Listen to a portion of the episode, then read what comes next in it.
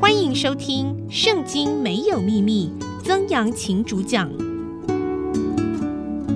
这里是 IC 之音主客广播 FM 九七点五，欢迎您收听《圣经没有秘密》，我是曾阳晴哈。好的，我们已经开始讲了啊，亚伯兰的故事啊。那亚伯兰呢，就是被高举之父啊，被高举的这个父亲啊，所以意思就是说，呃，他的祖先，他的父亲呢，希望哎，亚伯兰未来是成为一个啊被人家尊敬的人啊。好了，那他跟着上帝出来，离开了乌尔，来到哈兰，再从哈兰来到迦南地，他从迦南地呢，呃，来到了埃及，又从埃及回到了迦南地。当暗拉菲做示拿王，亚略做以拉撒王。基大老玛做以兰王，提哥做哥印王的时候，好了，有四个王就对了啦。啊，啊，这里讲什么哥印王啦，以兰王啦，啊，以拉撒王啦，士拿王哈，其实这些所谓的国家的这些王，哦，你你要想象啊，这个都不是我们今天想象真的国家，它其实就是一个像今天一个小镇的概念，他们就在那个地方据地为王啊。好，呃。不能说是小镇，但对他们来讲就是一个城市，啊这个城市可能就是一个国家的概念。他们都攻打所多玛王比拉、俄摩拉王比沙、亚玛王示那、洗扁王善以别和比拉王。比拉就是索尔啊，啊，索尔我刚我我在我在呃上个礼拜讲，索尔就是小小国的意思，小城的意思哈。好，啊，哎，所多玛，哎，我们上礼拜讲到。罗德他搬移他的这些牧场到哪里？到了所多玛、俄摩拉那里去，到了约旦河平原，所以他也被攻击了。那四个王攻击五个王的土地啊，他们其实就是这样子啊。在那个时代，你要扩张境界嘛，就去攻打别人了，把别人的王杀了，占领他们的土地啊，这个收纳他们的人民。这五王都在西定谷会合。西定谷就是沿海，所以他们决战之处在哪里？在沿海。所以今天的这个所多玛也在沿海附近，啊，也在沿海。沿海就是死海啦，啊，就是我们今天讲死海。好，他们已经侍奉基大老马十二年，到十三年就背叛。好，基大老马我们刚刚讲就是那个四四王，四王的什么首领？而这边五王呢，不想再服侍他们，不想再给税了，不想再当他们保护国了。哦，所以呢，这个五个小王呢就反叛他们，啊、就背叛他们。第十四年，基大老马和同盟的王都在啊亚特律加宁杀败了利法因人，在哈麦杀败了苏西人，反正都把这个五个王哦杀得落花流水就对了。所以基大老马还是很厉害的，啊、那个四个王的这个老大还是很大啊、你看基大老马，我们就知道这个大佬就知道，我们就用这样子去记就对了。好了，然后呢，他们反正呢把五个王啊、哦。的这个人民呐，啊，还有他们的国家的军队啊，啊，都痛扁一顿。然后后来就在西定谷又摆阵交战啊，然后交战最后呢，所多玛王、俄摩拉王就大大的逃跑啊，和掉在坑里面。他那个地方有很多的坑啊，他们叫做漆坑啊，油漆的漆啊，他们掉在里面啊，然后要不然就逃逃向山上。反正啊，这个五个王呢就被这个四个王的这个。联合阵线啊，就基大老马啊，他的这个呃联合阵线呢，掳去他们所有的财物，还有粮食也都被掳去了。然后呢，亚伯兰他的侄子罗德，因为他他靠近那个所多玛嘛，在那个地方生活，所以他的财物也被掳走了啊。所多玛那个时候啊，这个罗德是住在所多玛的啊。有一个逃出来的人，就告诉了希伯来人亚伯兰。以色列人第一次被称作希伯来人，就是从他身上开始的。好，为什么说希伯来人亚伯兰？我我之前有解释过，希伯来人的意思就是寄居的人。所以后来以色列人的文字就是什么？就是希伯来文。到今天为止，他们才称呼他们的文字叫希伯来文呢、其实就是寄居的文呐。啊，就是这个意思。好了，亚伯兰呢，正在亚摩利人曼利的橡树那里，因为我们知道他现在住在这边嘛。啊，曼利和以实各。并亚乃都是兄弟啊，就跟亚伯兰是联盟啊。亚伯兰呢，听见了，因为有人跑来报讯啊，嘿，你的侄子啊，他被那个基大老马的那那个联盟啊，被被他们的财物都被掳去了，哇！所以呢，他听到就很生气啊。虽然之前我的侄子选了那块哦最肥美的土地去牧养他的牛羊，但是呢，哎，这个做叔叔的，我刚我上礼拜说了，这个做叔叔心很宽大，让罗德呢去选约旦河平原，去选靠近索多玛的那块土地。啊，那他心里面没有任何芥蒂哦。我说你这个这个心里面气死了啊！你都选那个好的地方，没有，他并没有。而且呢，他还去挽救、去拯救他的侄子，率领他家里生养的精壮、精实的壮丁啊，三百一十八人啊，只追到蛋。你说才三百多个人，你敢跟那个基大老马他们打仗啊？我讲了。这个其实基大老马他们每一个国也不过就是一个类似今天城镇的概念啊，他们手底下的这个军队可能就是几百人而已啦，啊，大家要这样去想，大家不要想哇，那个时候军队已经是几万人，没有啊，在以色列，以色列其实比台湾还小。好，我们今天先讲，然后呢，我们现在只讲的是他们的中南部，而且是靠右边的一小块土地，可能就是台北市加。新北市这么大而已啊，然后还这么多国，你看到还分这么多国，所以其实每一个国人都很少了，都很少。结果呢，亚伯兰就在夜间，自己同仆人分队杀败了敌人，又追到大马色左边的河坝。好，大马色就是在今天的叙利亚啊，所以他一直往北，把这些敌人追赶到北边去啊。哦，这这个老头很厉害啊，他想他已经七八十岁了，还这么厉害。啊，所以，诶，他不仅是一个，我们之前有讲过，他是个冒险精神的人，啊，而且心很宽大，啊，他站在一个平凡人也会乱讲话，啊，但是呢，在这里他是一个勇敢的人，他是一个战士啊，啊，便将掳掠的一切财物就夺回来，连他侄儿罗德和他的财物，以及富人人民也都通通都夺回来，啊，帮忙他侄子讨回公道。这个亚伯兰呢，杀败了基大老马。和他同盟的王回来的时候，索多玛王就出来了，在沙维谷沙菲亚啊，这个迎接他。沙维谷就是王谷啊，King of 呃这个 Valley of King 啊，就是那个君王之谷。结果呢，还有个沙冷王麦基洗德带着饼和酒出来迎接他，他是至高神的祭司。这里突然出现了麦基洗德这个名字，这这个名字之前从来没有出现过。大家也不知道为什么这里从来出现，但是撒冷，耶路撒冷，这个撒冷呢，原先它就是平安的意思，所以平安王，所以它不是我们想象中的某一个城市的某一个君王，他是一个代表平安的君王。麦基洗德呢，哎，也出来迎接他啊，哎，这个人是一个很奇妙的，他说他是至高神，对亚伯兰来讲，啊，他。会出他的家乡，离开他的本地本族父家，出来冒险，一直到今天遭遇到战争啊，其实都是因为上帝的关系，而上帝就是至高神。结果呢，这里有一个祭司是至高神的祭司，所以这个人呢，他也是敬拜上帝的啊。然后，哎，这个撒冷王麦基洗德来迎接他啊，亚伯兰他为亚伯兰祝福，就说：愿天地的主。至高的神赐福于亚伯兰，为什么？因为亚伯兰成为他们的拯救者啊，帮助他们翻盘呐、啊。而本来被这个基大老马已经欺负了十三年，过了十三年，他们想要反叛，结果还是失败；想要革命还是失败。但是呢，亚伯兰来帮助他们，拯救了一切，还把他们的这个财产抢回来啊。至高的神把敌人交在你手里，是应当称颂的。这也是麦基洗德的祝福啊。亚伯兰就把所得的十分之一拿出来给麦基洗德。啊，这个十分之一就是我今天从上帝，就他说麦基洗德讲了嘛，这是上帝给你的，他把敌人交在你手上，也把这些财物交在你手上，所以亚伯兰把这些财物抢回来以后，大家看到，他把十分之一奉献给这个祭司，祭司是做上帝事情的人，祭司是人跟神之间的沟通者。或者 agent 啊，那亚伯兰把这十分之一奉献给他，这也就确立了一个东西，就是十一奉献。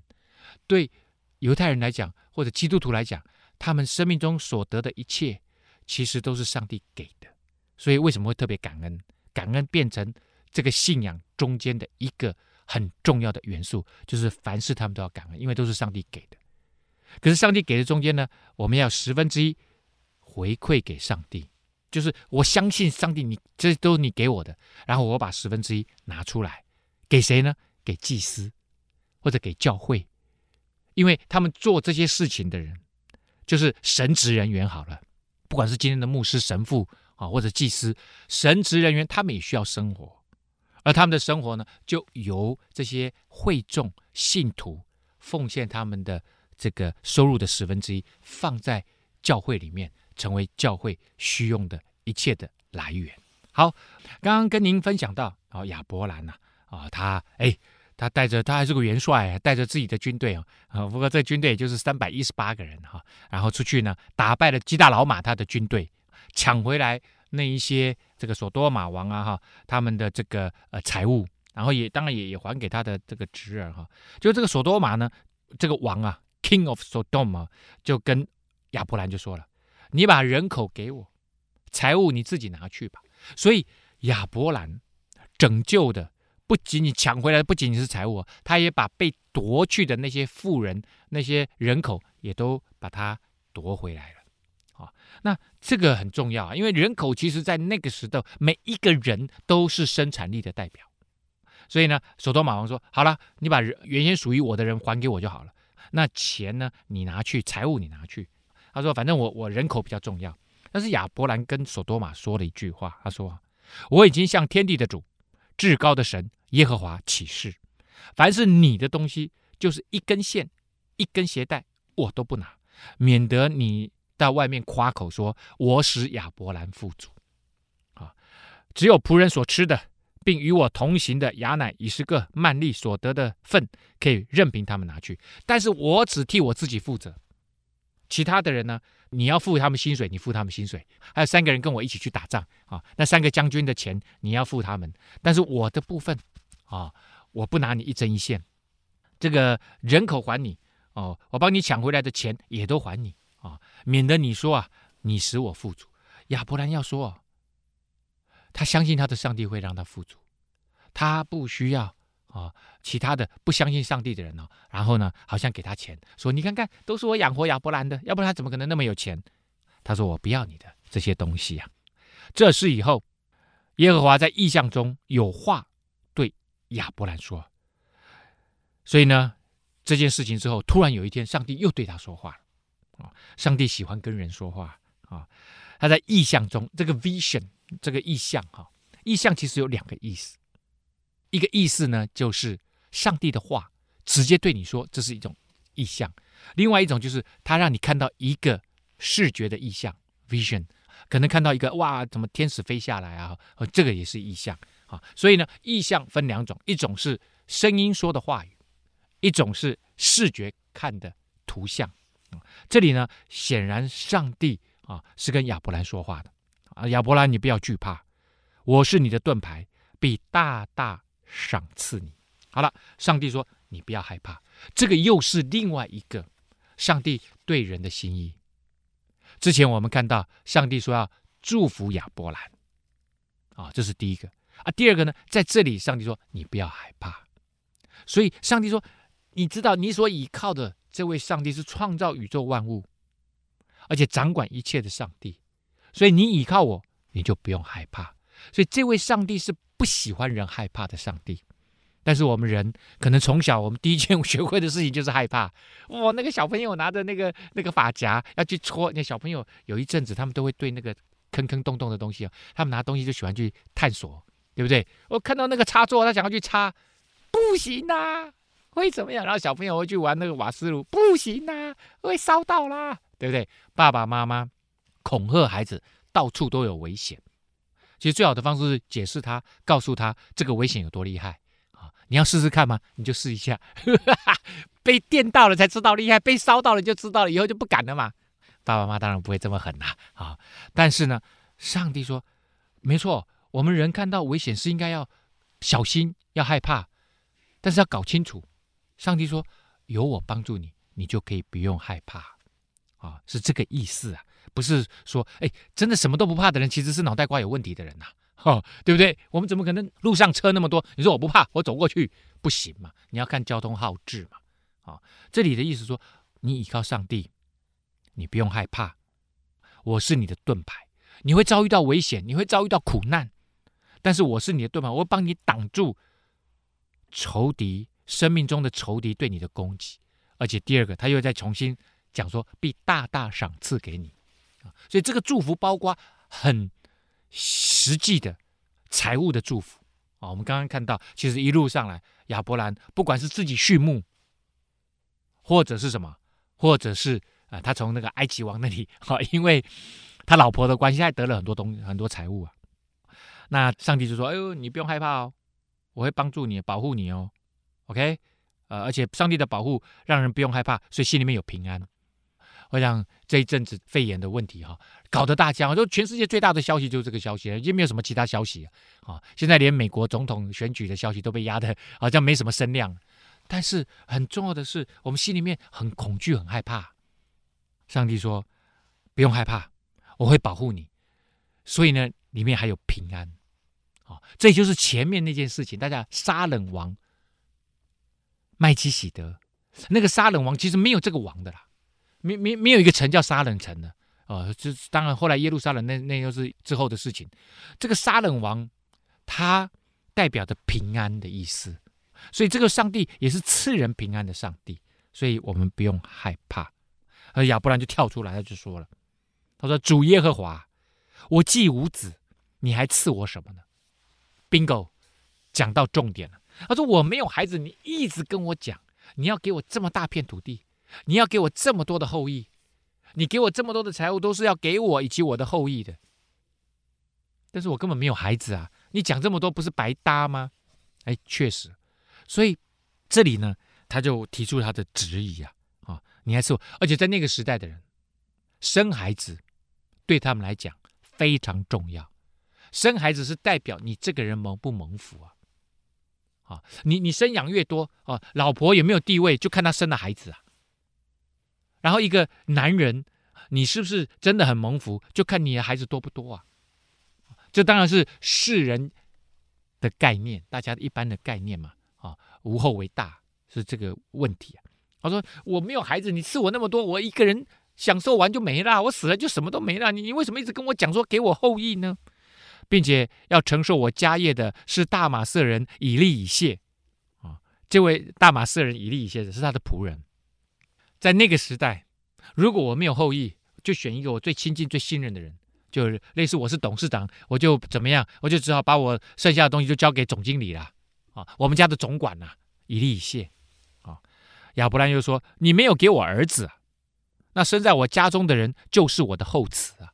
啊，那个生在我家中的人，这个以利以谢这个仆人，从小就在我家族里面长大的啊，我家的仆人生的小孩，那就算我的吧！啊，他就这样子讲了。结果呢，上帝说：“No，不是，那是你的想法。”耶和华又有话对他说：“这人必不成为你的后子，他不是你的后代，他明明就 DNA 就基因不是你的嘛，你本身所生的才成为你的后子。”上帝解释得非常清楚，你一定会有小孩，从你生的小孩才是你的后裔，我要赐福给你的后裔，这样子，好了，于是领他到外面啊，就从那个帐篷走出来。哦，贝都因人哦，他们到今天还在南地那个地方，Negev，或者是到了这个呃利比亚啊，在撒哈拉沙漠，他们还是一样。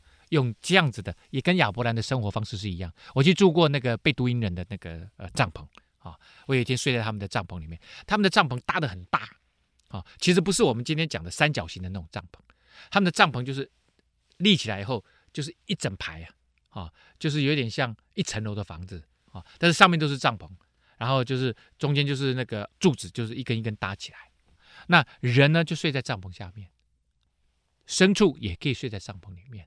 啊，也可以在外面。那他招待朋友，呃，进来帐篷，然后他就煮那个咖啡。哦，哇，那个咖啡豆哈，渣渣哈，我倒给你喝。哇，你喝完了，下面都是渣渣，一边嘴巴吐 吐全部是渣。他们煮那个咖啡很有那个烧焦的味道，那个很很特别，很特别啊。那上帝就对他说哈，他说你到外面来，是什么外面？就是帐篷外面来。你到帐篷外面来。为什么？因为帐篷啊，你一抬头，你只能看到帐篷。你的愿景、你的意向、你的 vision 能够看多远？当然不能有东西挡住你嘛。所以上帝说：“你到外面来，我要给你看一样东西。”然后他就说：“你向天观看，数算众星，能数得过来吗？”又对他说：“你的后裔将要如此。”大家还记得吗？之前上帝已经跟他讲：“你的后裔要像海边的沙一样，那么多。”现在再一次强调：“你的后裔要像天上的星星那么多。”哦，现在有光害，所以大家看不到星星。所以现在呢？我我我们的孩子都一个两个啊？为什么？因为有光害啊！可是上帝说，你的孩子要像天上的星星那么多。其实我相信亚伯兰可能也有光害，他后来的孩子其实只有一两个而已啦。这真正上帝说是他的孩子，其实只有一个啦，只有一个。亚伯兰信耶和华，耶和华就以此为他的义，义道义的义。所以这个义呢，跟我们啊这个华人的义啊，这个 righteous 啊，这个原来的意思呢啊，不是我们说哎这个人很有道义，不是这个意思。这个义就是他是一个对的人。OK，好，那亚伯兰信耶和华，他相信上帝所说的每一句话，包括这里给他的 promise，上帝答应他的事情啊，然后亚伯兰都相信。其实他现在一个都没有，你要跟他讲海边的沙是多少沙？几亿个呢？啊，不要讲几亿个啊，几千万好了。啊，天上的星星有多少？也是几千万、几亿个啊。可是上帝说，你的孩子要像这么多。亚伯兰相信耶和华，即使我现在一个都没有。所以上帝祝福人，他祝福你现在，也祝福你的未来。这是上帝要跟亚伯兰讲的话。即使你现在什么都没看见，但是你要相信。你的未来都在上帝手中，上帝要持续的祝福你，一直往后，即使你人没了，你的后裔还是继续在那个地方蒙受上帝的祝福。然后上帝就说：“这是你的意。”这句话也就后来改宗的啊，从这个天主教改宗的这个马丁路德啊，这位神学家，他就说：“因信称义，就从这边开始，因为相信，所以这个人被上帝。”称他为义啊，所以上帝说，一个对的人是什么？是相信上帝的人。一个对的人不是一个好人。我们看看亚伯兰，我们之前讲过了，他会说谎啊，他会恐惧，他会害怕，他会使小小手段。所以他他不是我们今天讲的圣人呐、啊，他不是孔老夫子是圣人呐，他不是圣人呐、他就是一个一般人。而这个一般人被上帝特别来高举，不是因为他。好像凡事做得特别好，而是因为他相信上帝。仅此这一点，就是因为他相信上帝。即使他说谎，当然说谎，上帝也不高兴呐、啊。但是上帝看重这个人，是因为他很深的相信上帝。这件事情非常的重要，在犹太人的信仰当中，在这个一神教的信仰当中，这个相信非常非常的重要。这个相信是一个人生命的关键的钥匙。啊，一个人你相信什么，你就会变成那样的人。啊，你说那孙老师那无神论的，无神论相信就是无神了，就是没有神，那也是一种相信。不管你相信的是什么样的状况，你就会变成那样的人。所以亚伯兰相信上帝，上帝说他是祝福的源头，他就是祝福的源头，他就一直得到蒙福，他就会一直蒙福受祝福。他说上帝是他的盾牌，他就有平安，他就不会害怕。啊，他身边还有各式各样的啊，来自于上帝的。美好的恩待他，所以上帝又对他说：“我是耶和华，曾领你出了加勒底的吾尔，为要将这地赐你为业。”哦，上帝说明，我把你从吾尔带出来一千多公里外带出来，来到这里，其实直线距离大概只有七百公里啊！啊，我上次有讲过，他是走这个摸这个有一点不是山字形的啊，就是爬上去再往下，啊，倒 V 字形的。这段路走了这么久，上帝说：“你来到这里，我要把这地赐你为业。”可是，一直到亚伯兰死，这个地都没有他的，都不是他的产业。这个地成为他的产业，要在将近一千年以后了。但是，上帝就是做这种事，他因为他是永恒的上帝，对他来讲，今天跟一千年以后，其实只要我完成在你跟你的后代身上，这就是完成我对你的 promise 了。亚伯兰就说：“主耶和华，我怎能知道必得这地为业呢？我怎么知道？因为看起来我在我这一辈子，他不可能的嘛。啊，哎，我怎么知道我一定会得这业？其实是他的后代会得到。”他就说了。啊，神就说：“你为我取一只三年的母牛，一只三年的母山羊，一只三年的公绵羊，一只斑鸠，一只雏鸽。”亚伯兰就取了这些来，每一样都劈开，分成两半，一半对着一半摆列。只有鸟没有劈开，鸟太小了，不用劈开。有雉鸟下来，雉鸟就是那个类似大老鹰的、猛禽呐，啊，落在那死处的肉上。亚伯兰就把他吓飞了，切切切！这是我献给上帝的，你怎么可以来偷吃？啊！日头正落下的时候，亚伯兰沉沉的睡了。忽然有惊人的大黑暗落在他的身上。这时候太阳正要落下来，他突然累了，亚伯兰就打瞌睡。这时候上天突然有一大片的黑暗就临到他身上。耶和华就对亚伯兰说：“你要的确知道。”你的后裔必寄居在别人的土地上，又服侍那地的人。那地的人要苦待他们四百年，并且他们所要服侍的那国，我要惩罚。后来他们必带着许多财物从那里出来。但你呢？你要想大的寿数，平平安安的归到你的列祖那里，被人埋葬。到了第四代，他们必回到此地。因为亚摩利人的罪孽还没有满盈。好，这个上帝跟他讲了一大段话。日落天黑了，不料有冒烟的炉，并烧着的火从那些肉上面经过。这个火呢，突然这时候上帝讲完一段话以后，天完全黑了，但是有火过来，把那些他原先要献给上帝的肉全部都烧了。啊，这个烧了。烤肉味、烤肉香，哈，这烤肉香呢就传到天上去了，就代表上帝悦纳亚伯兰他的献祭，他悦纳，因为为什么？亚伯兰说：“我相信你啊，但是我相信你是相信你啊，可是我怎么知道我的后裔一定可以得到这块土地啊？”但是上帝就跟他说：“未来你们这个家族会发生什么事情，而你由你的家族出来的国家会变成什么样子？”上帝又说：“啊，你以后你的家人。”寄居在别人的土地上面，所以希伯来人不仅仅是亚伯兰是希伯来人，以色列人未来通通会变成希伯来人，然后他们会寄居在别人土地上面，然后服侍那个土地的人，而且他们要苦待他们四百年。这个就是后来的出埃及的故事哈。那当然，这个出埃及的故事的 superhero 哈，就是摩西啦。哦，摩西带领以色列人出埃及，然后呃，上帝是预言告诉他。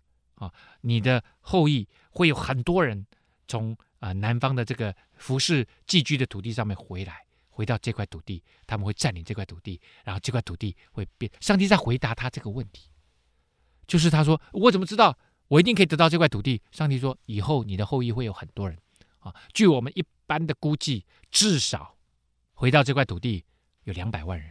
当时回到这块土地了，两百万人在当时就是我们今天讲的很多很多的人啊。”啊、好的，跟大家聊到了哇，亚伯兰这个大胆的问上帝啊，你说你要赐给我这么大的土地，可是我没有后裔啊，我怎么得到这块土地？上帝就跟他说，以后你的后裔会到别人的国家去寄居，然后他们会再回来，会带着很多财物，然后会占领这块土地。好了，亚伯兰的妻子撒莱不给他生儿女，啊、哦，撒莱一直都不生小孩。撒莱有一个使女，就是有一个女仆啦，名字叫夏甲，是埃及人。撒莱就对亚伯兰说：“耶和华使我不能生育，求你和我的使女同房，或者我可以因她得孩子。”亚伯兰就听从了撒莱的话。我那个老公，这个你知道那个女仆嘛？哈，撒莱她有一个女仆啊。那个撒莱就说：“我没有生小孩啊，啊，这个你就跟我的女仆啊，那女仆又年轻又漂亮啊，对不对啊？你跟我的女仆同房啊，这样子呢，我可以因为她得孩子。”这个在中东地区。他们是这样，如果真的正室啊，老婆大老婆没有生小孩，他们就让他们的女仆帮忙生小孩，也可以算是这个大老婆的他的名下的儿子。啊，好了，那亚伯兰一听，哇，太好了，那个男人都是这样嘛。这个我老婆一说，OK，OK，OK，好，我马上就跟他同房了。哎，亚伯兰的妻子呢，撒莱就把女仆埃及人夏甲给了丈夫为妾。那时亚伯兰在迦南已经住了十年，七十五回过来已经怎么样？八十五了啊！亚伯兰与夏甲就同房了啊，夏甲就怀了孕。可恶，撒莱都没有怀孕，夏甲马上就怀孕了啊！他见自己有孕，就小看他的祖母。大家看到了，在那个时候，女人会因着孩子建立她的身份。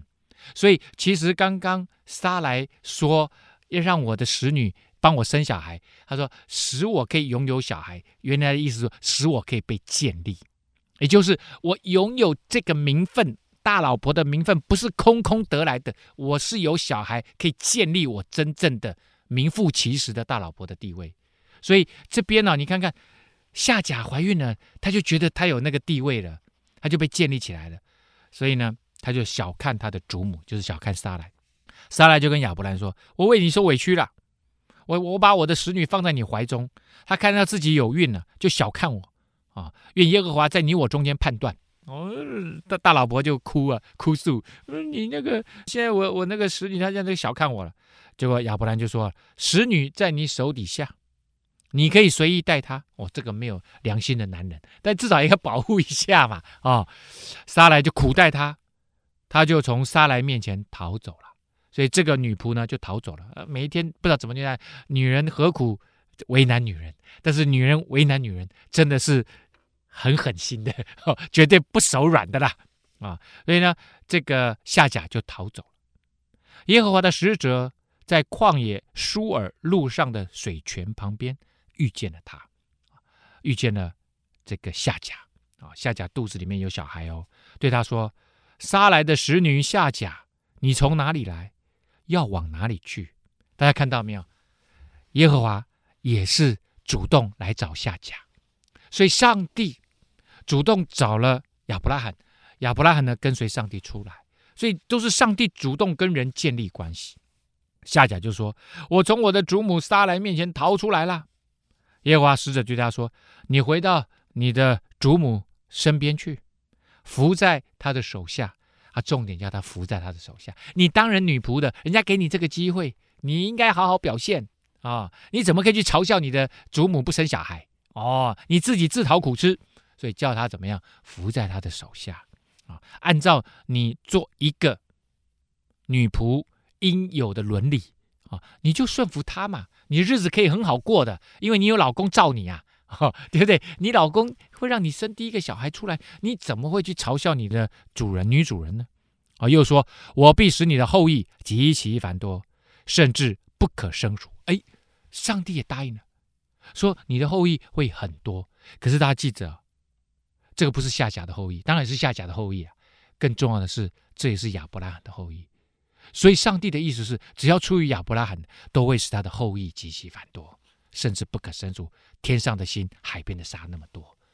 即使不是上帝的旨意，上帝的旨意是你要从你老婆、你真正的大老婆身上生出来的，可是显然就生不出来嘛！